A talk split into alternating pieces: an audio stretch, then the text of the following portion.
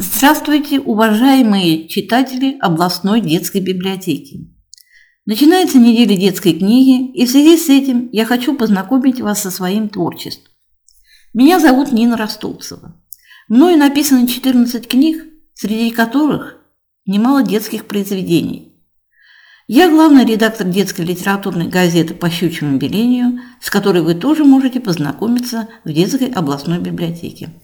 Итак, начинаем. Маруська. Кошка Маруська была в восторге. Наконец-то она осталась одна в доме. За главную, как ей сказали хозяева, перед отъездом на выходные на дачу.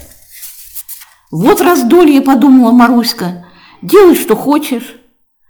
Еды оставили навалом, только есть от чего-то не хотелось. А чем можно заняться в отсутствии хозяев, она пока что не знала. Ее впервые оставляли одну в доме без присмотра. Для начала кошка прыгнула на стол, куда ей было категорически запрещено забираться. Ничего интересного на нем не нашла, поцарапала скатерть. Но некому было остановить, и Маруське стало скучно. Спрыгнув вниз, стала исследовать другие уголки кухни. Потрепала за шиворот веник, погоняла пустую пластиковую бутылку и уселась на коврике, облизывая растрепавшуюся шерстку. «Друзей нет, поговорить не с кем», – размышляла Маруська. «Если только влезть на подоконник и посмотреть, что творится за окном». Подумано, сделано. Но возникло непредвиденное обстоятельство. Подоконник был занят горшками с цветами.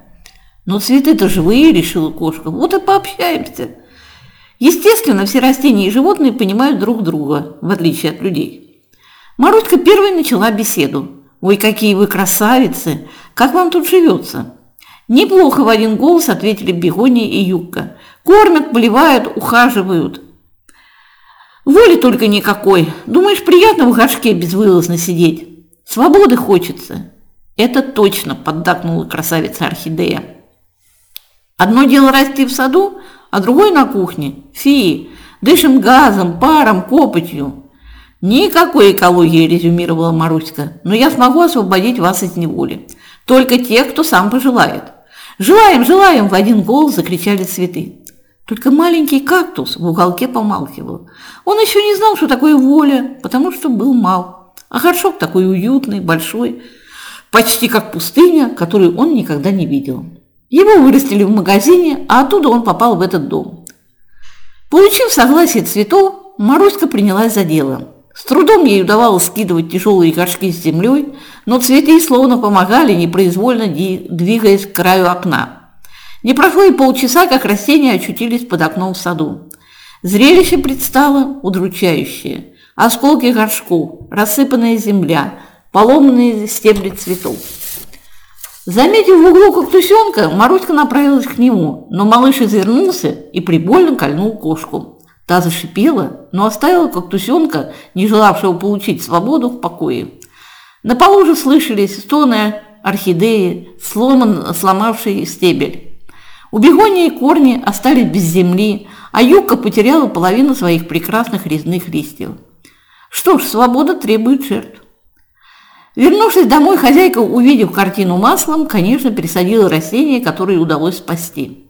Все, кроме орхидеи. Ее хозяйка долго выхаживала, пока из отростков не появилась новая красавица, которая уже не хотела на свободу. А Маруська так и не поняла, за что ее ругала хозяйка. Она ведь хотела как лучше, но с тех пор к цветам больше не приближалась.